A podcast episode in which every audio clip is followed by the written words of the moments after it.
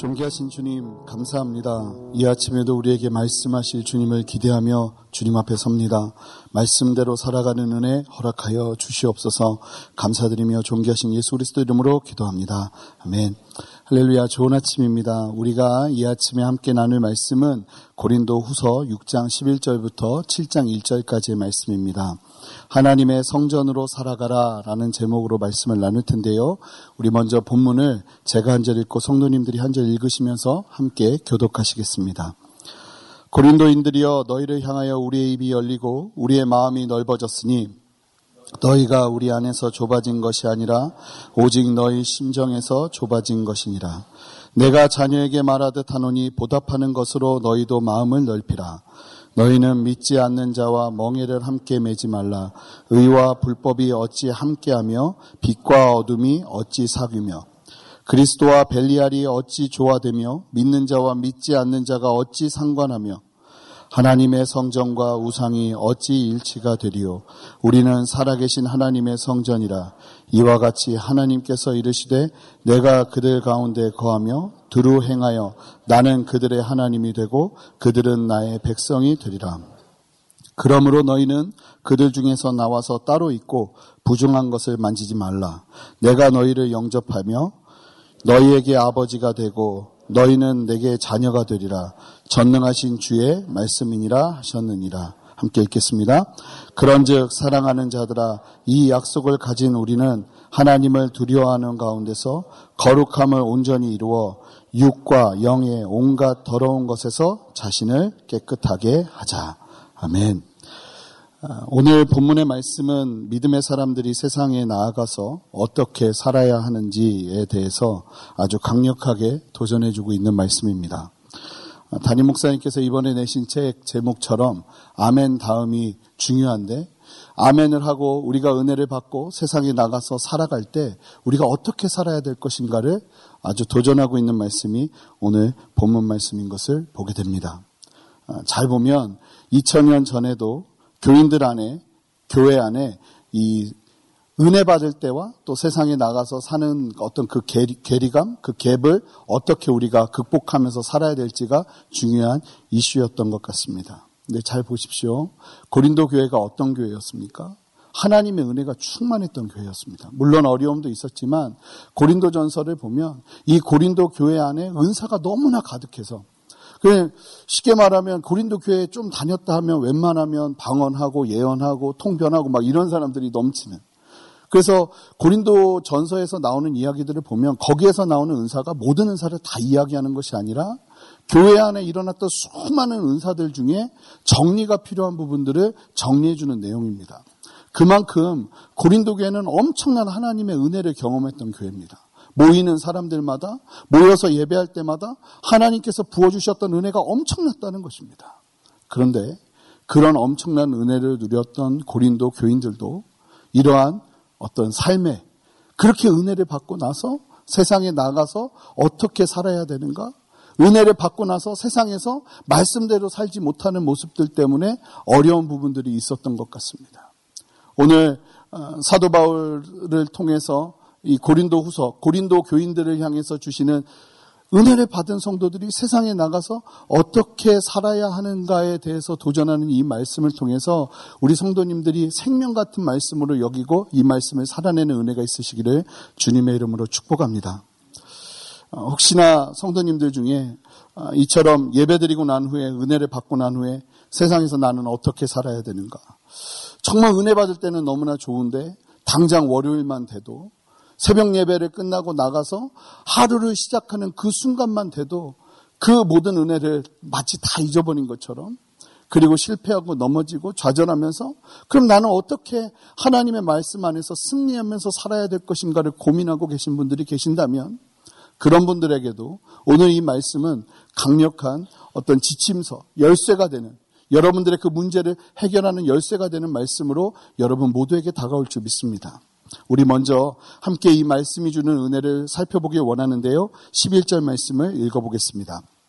함께 읽겠습니다. 고린도인들이여 너희를 향하여 우리의 입이 열리고 우리의 마음이 넓어졌으니 잘 보면 아, 제일 먼저 시작되는 이 메시지가 고린도인들이여 하는 겁니다.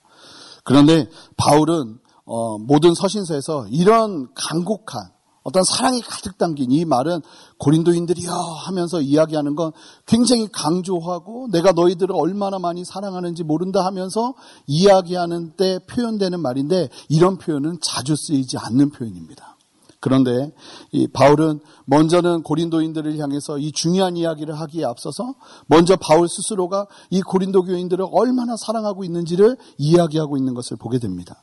그리고 나서 바울이 뭐라고 말합니까? 너희를 향하여 우리의 입이 열리고 우리의 마음이 넓어졌다고 합니다. 이것은 무슨 말씀이냐면 숨김없이 말하였고 마음을 활짝 열어 열린 마음으로 내가 너희들을 대하고 있다고 이야기하고 있는 것입니다. 사랑하는 성도 여러분 어떻습니까? 이 바울이 지금 겪은 상황들 그리고 지금까지 겪은 상황들이 어떤 상황들입니까? 이 고린도 교인들이 바울을 굉장히 많이 무시하고 바울을 오해하고 바울을 흉보고 바울을 비난했던 사람들입니다. 그런데 여전히 그렇게 비난하는 사람들이 남겨져 있는 그 고린도 교회를 향해서 바울이 하는 고백은 한결같이 사랑의 고백, 신뢰의 고백, 열린 고백. 너희들이 나에게 어떤 말을 해도 나는 너희들을 향해서 고린도 교인들이여. 나는 너희들에게 마음을 넓히고 열린 마음으로 나가노니. 이 마음이 우리 모두에게 필요한 줄 믿습니다. 특별히 목회자인 저희들에게. 특별히 어, 순원들을 섬겨야 되는 순장님들에게, 특별히 때때마다 만나지 못하도록 시간을 계속 어기는 멘티를 섬기는 멘토님들에게 이러한 말씀의 은혜가 필요한지 필요하지 않은가 싶습니다. 어, 우리에게 다가오는 모습들이 어떠하다 할지라도 우리가 교회 안에서 내가 섬기는 사람들을 대할 때 필요한 마음이 바로 이 마음인 것입니다. 여전히 사랑하는 마음, 여전히 섬기는 마음, 여전히 넓, 넓어진 마음. 그들이 나에게 어려움을 주고, 나에게 고난을 주고, 나에게 고통을 줘도, 그래도 나는 다시 그들을 향해서 마치 로버트처럼 고린도 교인들이요. 사랑하는 누구누구야. 이야기하면서 그들을 향해서 열린 마음으로 나가는 은혜가 필요한데 이 은혜는 우리로부터 오는 것이 아니라 하나님으로부터 오는 것이라는 것입니다. 그래서 우리는 항상 섬기는 자리에 있는 사람들은 항상 하나님의 은혜 앞에서 충만하게 노출되어 있어야 됩니다. 그래서 하나님의 은혜를 누리고 그 하나님의 은혜를 경험하면서 그 은혜를 가지고 섬기는 거예요.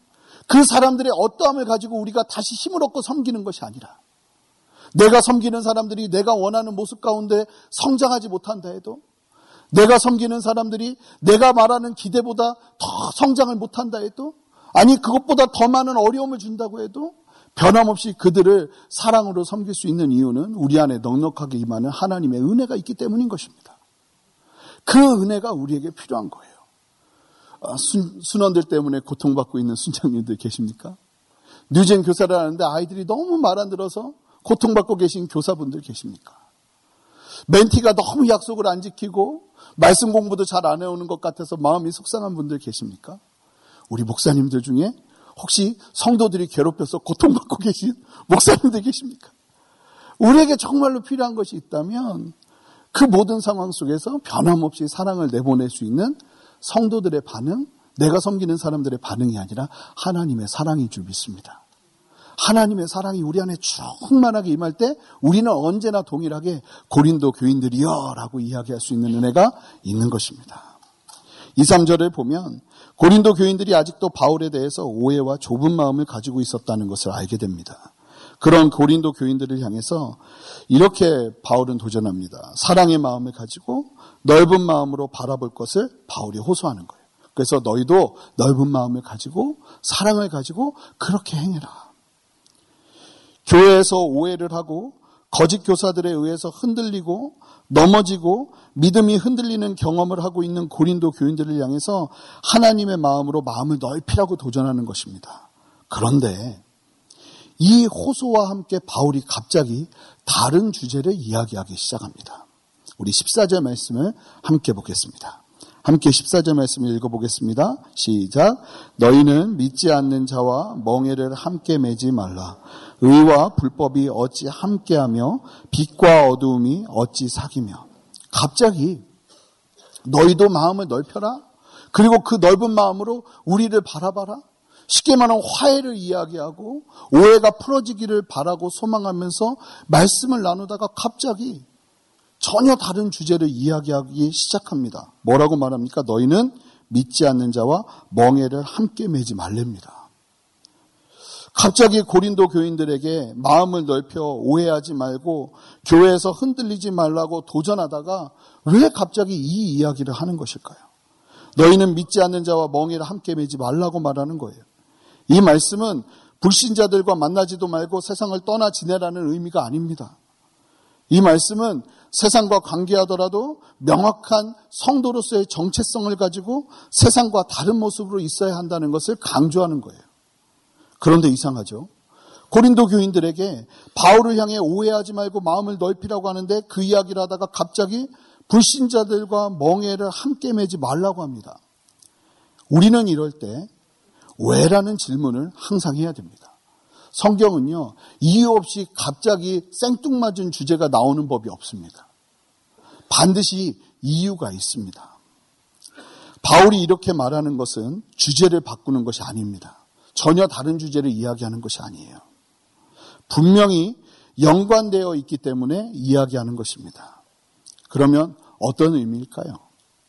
바울은요, 고린도 교회 교인들이 거짓 교사의 가르침에 흔들리고 교회가 어지러워지고 성도들의 마음이 좁아지고 성도들의 마음이 편협해지는 이유 중에 가장 강력한 이유가 무엇이냐면 세속화에 있다고 보는 거예요. 오히려 교회 안에 문제가 있는 것이 아니라 교인들이 은혜 받고 나서 세상에 나가서 사는데 여전히 세상의 모습들, 여전히 세상의 습관들, 여전히 세상의 패턴을 그대로 따라 살아가는 성도들의 모습이 있기 때문에 교회에 와서 흔들리게 된다는 이야기를 하고 있는 것입니다. 고린도 교인들이 왜 마음이 좁아지고 거짓에 흔들렸는가? 아주 명확하게 말하면 그들이 아멘하고 외치고 난 후에 세상에서 말씀대로 살지 못하고 세상의 관점에 사로잡혀서 흔들렸기 때문임을 말씀하고 있는 것입니다. 사랑하는 성도 여러분, 세상에서 타협하면 교회에서 흔들립니다. 세상의 영향을 거룩하게 영향력을 거룩하게 걸러내지 못하고 그저 세상과 같은 삶을 살면 그 삶의 패턴을 그대로 교회로 가져오는 일들이 일어날 수 있다는 것을 이야기하고 있는 것입니다. 교회가 거룩하고 순전하게 든든히 서서 군대와 같이 세상에 영향을 주는 믿음의 공동체가 되기를 원한다면 그렇다면 반드시 아멘 다음을 중요하게 생각하는 세상에서의 삶을 너무나도 너무나도 중요하게 생각하고 믿음대로 싸우는 성도들의 몸부림이 있어야 한다는 것을 바울은 도전하고 있는 것입니다. 그 관점으로 계속 말씀을 보겠습니다. 우리 다시 한번 14절 말씀을 읽어보겠습니다. 함께 읽겠습니다. 너희는 믿지 않는 자와 멍해를 함께 매지 말라. 의와 불법이 어찌 함께하며 빛과 어두움이 어찌 사귀며 빛과 어두움이 어떻게 사귀냐는 거예요. 여기서 사귄다는 말은 코이노니아입니다. 우리가 너무나 잘 아는 단어죠. 이 단어는 어떤 영적인 깊은 친밀감 속에서 사귀는 것을 의미합니다. 성도들의 교제, 아주 대표적으로 표현되는 단어죠. 그렇게 친밀한 연합을 이루는 교제처럼 빛과 어두움이 그러한 교제를 나눌 수 없다고 이야기하는 거예요. 우리 15절부터 16절까지의 말씀을 계속 읽어보도록 하겠습니다. 함께 읽겠습니다. 그리스도와 벨리알이 어찌 조화되며 믿는 자와 믿지 않는 자가 어찌 상관하며 하나님의 성전과 우상이 어찌 일치되리요 우리는 살아계신 하나님의 성전이라 이와 같이 하나님께서 이르시되 내가 그들 가운데 거하며 두루 행하며 나는 그들의 하나님이 되고 그들은 나의 백성이 되리라. 벨리알은요. 자 보시면 그리스도와 벨리알이 어찌 조화되냐는 거예요. 벨리알은요. 사탄을 상징하는 겁니다. 어떻게 예수님과 사탄이 조화될 수 있겠냐는 거예요. 그렇게 조화될 수 없는 것처럼 믿는 자와 믿지 않는 자가 이 땅을 살아가면서 그렇게 섞일 수 없다는 겁니다. 물과 기름은 아무리 흔들어도 섞여지지 않는 것처럼 우리 믿는 성도들은 세상에 나간다 해도 세상의 어떤 영향력 속에서 융화되거나 아니면 흡수되거나 아니면 비슷해지는 일들이 있을 수 없다고 바울이 아주 극명하게 분명하게 우리에게 도전하고 있는 것입니다. 16절에 보면 우리는 살아계신 하나님의 성전이라고까지 이야기합니다. 성전은 무엇입니까? 하나님께서 거하는 전입니다. 여러분 기억하시기 바랍니다. 여러분 한 분한 한 분은 하나님이 거하시는 거룩한 성전인 것입니다. 그런데 특별히 여기서 말하는 성전은요, 헬라어 나오스라는 단어가 사용되는데 이 나오스라는 단어는요, 구약 성경에서 구약 성경을 헬라어로 번역해 놓은 성경을 보면 지성소를 의미할 때 사용되는 단어로 가장 많이 사용된 단어가 바로 이 나오스입니다.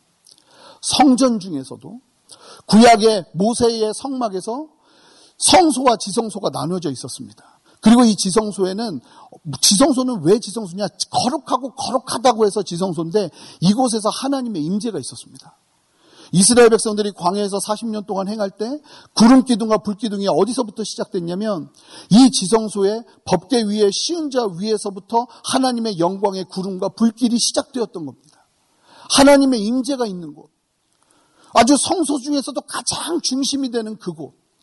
그런데 바울은 그것을 누구보다도 잘하는 바울은 이 나오스라는 단어를 사용하면서 우리가 얼마나 중요한 사람들인지, 한 사람 한 사람의 삶이 얼마나 중요한지를 도전하는데 우리가 하나님의 지성소라는 거예요.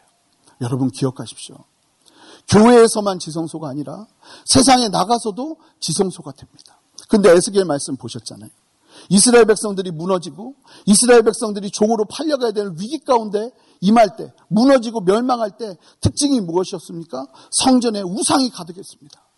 하나님이 아닌 다른 것들을 섬기는 것이 가득했다는 거예요. 그때부터는 하나님의 영광을 나타내는 백성으로서의 기능을 할 수가 없습니다. 바울이 뭐라고 도전합니까? 우리 한 사람 한 사람이 하나님의 거룩한 성전이라고 하는 것입니다. 기억하셔야 됩니다. 내가 하고 싶은 대로 하는 인생이 아니라 하나님의 성전을 성전답게 지키는 하나님 앞에서 정말 그런 사명감을 가지고 사는 인생이 우리의 삶이 되어야 한다는 거예요. 아주 명확하게 우리의 정체성을 더 이상 혼란스럽지 않게 딱 집어서 이야기해 주는 거죠. 너희들은 하나님의 지성소야. 교회에서뿐만 아니라 세상에 나가서도 명확하게 너희들은 하나님의 지성소야. 자, 잘 보시면 하나님께서 성전을 만들게 하시고 성전 가운데 하나님의 임재를 주시고 그 다음에 책임을 그 성전을 지키는 책임을 누구에게 맡기십니까? 제사장들에게 맡기십니다. 하나님께서 성전을 거룩하게 막 스스로 지키지 않으신다는 겁니다. 그리고 잘 보면 제사장들이 거룩하여서 성전을 잘 지키면 지킬수록 하나님의 임재와 영광 그리고 그 영광으로 인한 하나님의 축복과 은혜는 이스라엘 백성들에게 아주 분명하게 드러나고 나타납니다. 그 누구의 책임이었냐면 이스라엘 백성들의 책임이었다는 거예요. 그것이 무너지면 성전의 기능을 상실해 버려요. 하나님의 영광이 흘러가고 싶어도 흘러갈 수 없는 일들이 일어난다는 겁니다. 사랑하는 성도 여러분, 여러분들의 삶 가운데 하나님께서 성전으로 삼으시고 난 다음에 하나님이요, 여러분들의 인생을 깨끗하게 지켜주시지 않으세요. 그 깨끗하게 지키는 건 누가 해야 되는 거냐면 내가 해야 되는 거예요. 내가 하나님의 성전을 거룩하게 지키면 지킬수록 하나님의 영광은 내 삶 가운데 더욱더 분명하게 드러나게 될 거예요. 그런데 내가 하나님 앞에서 거룩하지 못하고 순전하지 못하고 온전하지 못해서 세상과 타협해버리고 우상이 내 안에 들어와 버리면 하나님의 영광의 임재가 우리 안에서 제 기능을 발휘하지 못하게 되는 안타까운 일들이 일어날 수 있다는 겁니다. 여러분 기억하십시오. 여러분들은 한 분한 한 분이 거룩한 성전입니다. 그리고 그 성전을 지키는 책무는 여러분들에게 달려 있는 것입니다. 하나님이 여러분들에게 맡기시는 거예요. 목숨 걸고 뭐 해야 되는 거예요? 성전을 성전답게. 교회가 교회되고 예배가 예배답게. 예배되게. 지금 오늘날 교회들의 가장 큰 문제 중에 하나가 타미테니 목사님이 한 말처럼 빵집에 빵이 없는, 없으면 더 이상 빵집을 찾아갈 이유가 없는 것처럼 이 교회들 안에 가장 큰 문제가 뭐냐면 교회 안에 하나님의 임재가 있어야 되는데 하나님의 임재가 없는 현실을 안타까워하면서 가슴을 치면서 쓴 글을 본 적이 있어요. 교회가요, 하나님의 임재가 없으면 교회는 더 이상 교회의 기능을 상실해 버립니다. 세상에서 욕먹고 세상이 말하는 대로 흔들리고 어쩌면 교회가 더 세상의 기대를 부응하는 것처럼 흔들려 버립니다. 왜요? 하나님의 임재가 없기 때문에. 우리 인생도 마찬가지입니다. 우리의 인생은 지성소기 때문에 반드시 하나님의 임재가 있어야 되는데 그래야 우리의 정체성이 온전히 섭니다. 그런데 이 임재가 흔들려 버리면 그러면 이제 막 세상에서 흔들리는 거예요. 우리의 기능을 상실해 버리는 거예요. 우리의 가장 첫 번째 기능을 상실해 버리는 거예요. 그러면 여러 가지가 다 어긋나게 되는 거죠. 마치 단추의 첫 단추를 잘못 끼면 계속 아무리 끼어도 잘못된 옷을 입는 것처럼 우리의 인생에서 가장 중요한 이 성전의 기능을 상실하면 우리가 하나님의 뜻 가운데서 살아내기 위해서 몸부림친다 한들 계속 문제가 일어나게 되는 것이라는 겁니다. 기억하십시오. 우리 함께 좀 외쳐볼까요? 나는 하나님의 성전이다. 나는 하나님의 지성소다. 기억하시고 이 성전을 나가시는 여러분 되시기를 주님의 이름으로 축복합니다. 우리 17절, 18절 말씀을 읽어보겠습니다. 함께 읽겠습니다. 그러므로 너희는 그들 중에서 나와서 따로 있고 부정한 것을 만지지 말라. 내가 너희를 영접하여 너희에게 아버지가 되고 너희는 내게 자녀가 되리라. 전능하신 주의 말씀이니라 하셨느니라. 더 구체적인 도전은 그러므로 너희는 그들 중에서 나와서 따로 있고 부정한 것을 만지지 말랍니다. 이 말씀은요, 이사야 52장 11절 말씀을 인용한 말씀인데요. 제가 읽어드리겠습니다. 너희는 떠날지어다, 떠날지어다. 거기서 나오고 부정한 것을 만지지 말지어다. 그 가운데서 나올지어다. 여호와의 기구를 매는 자들이여 스스로 정결하게 할지어다.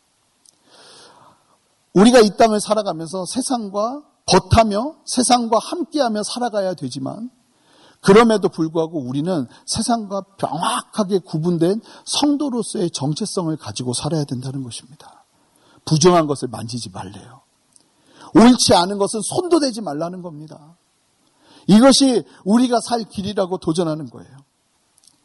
이 말씀은 세상을 떠나서 살라는 말이 아니라는 것이죠. 세상에서 살아가되 철저하게 구별된 삶을 살아가라는 도전인 거예요. 은혜를 받고 세상에 나가서 부정한 것을 만지며 살아가고 계시지는 않습니까? 세상에서 구별됨 없이 세상과 동화되어 살아가고 계시지는 않습니까? 우리 성도님들에게 좀 개인적으로 여러분 스스로에게 좀 질문해 보십시오. 나의 삶은 지금 세상에서 부정한 것을 만지지 않고 세상과 동화되지 않으며 하나님의 말씀을 지키며 살아가고 있는가? 이 말씀 앞에, 이 질문 앞에 자신있게 내라고 말할 수 있는 사람들이 과연 얼마나 될까요? 저 스스로도 말씀을 준비하면서 나의 삶은 어떤가? 나는 정말 부정한 것들 가운데 손도 대지 않고 있는가? 아니면 어쩌면 아무도 보지 않는 곳에서 부정한 것들을 찾고 있지는 않은가? 어느 누가 이 질문 앞에서 자신있게 예라고 할 수 있겠습니까? 그만큼 쉽지 않은 주제이지만 그럼에도 우리는 타협할 수 없는 반드시 살아내야 되는 우리의 삶의 과제가 바로 이 부분인 줄 믿습니다. 왜냐하면 17절에 그러므로 너희는 그들 중에서 나와서 따로 있고 부정한 것을 만지지 말라 다음에 한글 성경에는 없는 하지만 원문에는 있는 접속사가 있습니다. 그 접속사가 무엇이냐면 바로 그러면입니다. 우리가 함께 그러면을 넣어서 17절과 18절 말씀을 좀 읽어보기를 원하는데요. 부정한 것을 만지지 말라 다음에 그러면을 넣어서 함께 읽어보겠습니다. 함께 읽어보겠습니다. 그러므로 너희는 그들 중에서 나와서 따로 있고 부정한 것을 만지지 말라. 그러면 늘게요. 그러면 내가 너희를 영접하여 너희에게 아버지가 되고 너희는 내게 자녀가 되리라. 전능하신 주의 말씀이니라 하셨느니라. 자, 이게 무슨 말씀이에요? 따로 있고 부정한 것을 만지지 않으면 우리가 하나님의 자녀라는 거예요. 따로 있고 부정한 것을 만지지 않으면 하나님이 우리의 아버지가 된다는 거예요. 이 말씀이 어떤 말씀입니까? 행위로 인한 구원을 이야기하는 것이 아니에요. 그 관점에서 본다면 하나님의 자녀가 된 구원받은 백성이라면 세상과 구분되는 순종의 역사가 따라오는 것이라고 도전하고 있는 거예요. 정말 하나님의 아버지, 하나님의 아버지 되심을 누리는 백성이라면 부정한 것을 만지지 않는다는 거예요. 정말 구원받은 하나님의 사람이라면 세상에서 동화돼서 사는 것이 아니라 세상에서 뚜렷하게 그리스도인다운 삶을 살아낸다는 도전인 거예요. 하나님을 아버지로 모시고 하나님의 자녀됨을 누리며 참된 하나님과의 코이노니아를 누리면서 살아가는 성도들의 삶은 세상에서 명확하게 구별되고 부정한 것들 가운데서 그들의 손을 대지 않기 위해서 몸부림치는 몸부림이 있게 된다는 것을 도전하는 것입니다. 이 영역이 흔들리고 타협된다면 재밌는 말씀은 결국 말씀의 처음으로 돌아가야 돼요. 교회 안에서 관계 속에서도 의심하고 미워하고 시기하고 비난하는 일들이 일어나게 될 수 있다는 거예요. 교회가 흔들리고 막 어려움을, 어려움이 일어나는 많은 원인들이 있겠지만 오늘 말씀에 의하면 바울이 말하는 것은 왜 흔들리는가? 이유는 하나. 어쩌면 목회자들이, 어쩌면 성도님들이 세상과 버타여, 세상과 동화되어 살아가는 부정한 것을 만지고 하나님 앞에서 거룩하게 살지 못하는 모습들이 있기 때문에 교회가 흔들리고 어려워지는 일들이 일어날 수 있다고 바울은 그렇게 평가하고 이야기하고 도전하고 있는 거예요. 이것은 하나님의 말씀입니다. 하나님이 우리를 향해서 말씀하고 계시는 말씀이에요. 저는요, 이 말씀을 단순히 교회에서만 적용하고 싶지 않아요. 가정에서도 마찬가지입니다. 왜 우리가 가정에서 서로를 비난하고 미워하고 어려워하고 괴로워하는 것일까요? 어쩌면 우리 가족 구성원들이 성도다운 삶을 살아내지 못하고 삶 속에서 하나님의 영광을 드러내지 못하고 하나님의 영광을 목숨 걸고 지켜내지 못하고 살아가는 모습들이 있기 때문에 그들이 같이 모여서 하나님의 아름다운 코인노니아를 이루지 못하고 서로를 미워하고 원망하고 불평하고 판단하는 일들이 일어나게 될 수 있다는 거예요. 그러면 이 문제를 해결하기 위해서 우리가 해야 되는 것은 무엇인가요? 하나, 우리의 삶을 정결하게 하는 것입니다. 우리의 삶을 하나님의 말씀 앞에서 새롭게 온전하게 세우는 것입니다. 그 은혜가 우리에게 필요한 줄 믿습니다. 우리 함께 마지막 우리 1절 말씀 7장 어, 1절 말씀 한 목소리로 읽어보겠습니다. 읽겠습니다. 시작. 그런즉 사랑하는 자들아 이 약속을 가진 우리는 하나님을 두려워하는 가운데서 거룩함을 온전히 이루어 육과 영의 온갖 더러운 것에서 자신을 깨끗하게 하자. 이 말씀의 도전을 온전하게 이루시는 이 말씀이 이루어지는 곳에 하나님의 화평이 그 모임 가운데 있을 겁니다. 이 말씀을 이루는 사람들의 모임 가운데 하나님의 평강과 서로를 이해하는 넓은 마음이 일어나게 될 것입니다. 우리 함께 그 말씀을 기억하면서 기도하며 나가겠습니다. 기도하겠습니다. 하나님, 이 아침에 우리에게 주시는 아버지 하나님의 이 두려운 도전을 우리가 누리기를 원합니다. 하나님, 얼마나 많은 사람들이 이 하나님의 말씀 앞에서 자신있게 나는 떳떳합니다라고 말할 수 있겠습니까? 그럼에도 불구하고 우리는 이 말씀을 놓치지 않고 하나님의 자녀, 하나님의 사람의 신분으로서 어떻게 살아가야 될지를 도전하며 나 스스로에게 질문하며 다시 한번 온전히 서기를 원하오니 하나님 진정한 회개와 하나님을 향한 부르짖음으로 다시 한번 온전히 서는 은혜 허락하여 주시옵소서 감사드리며 예수 그리스도 이름으로 기도합니다.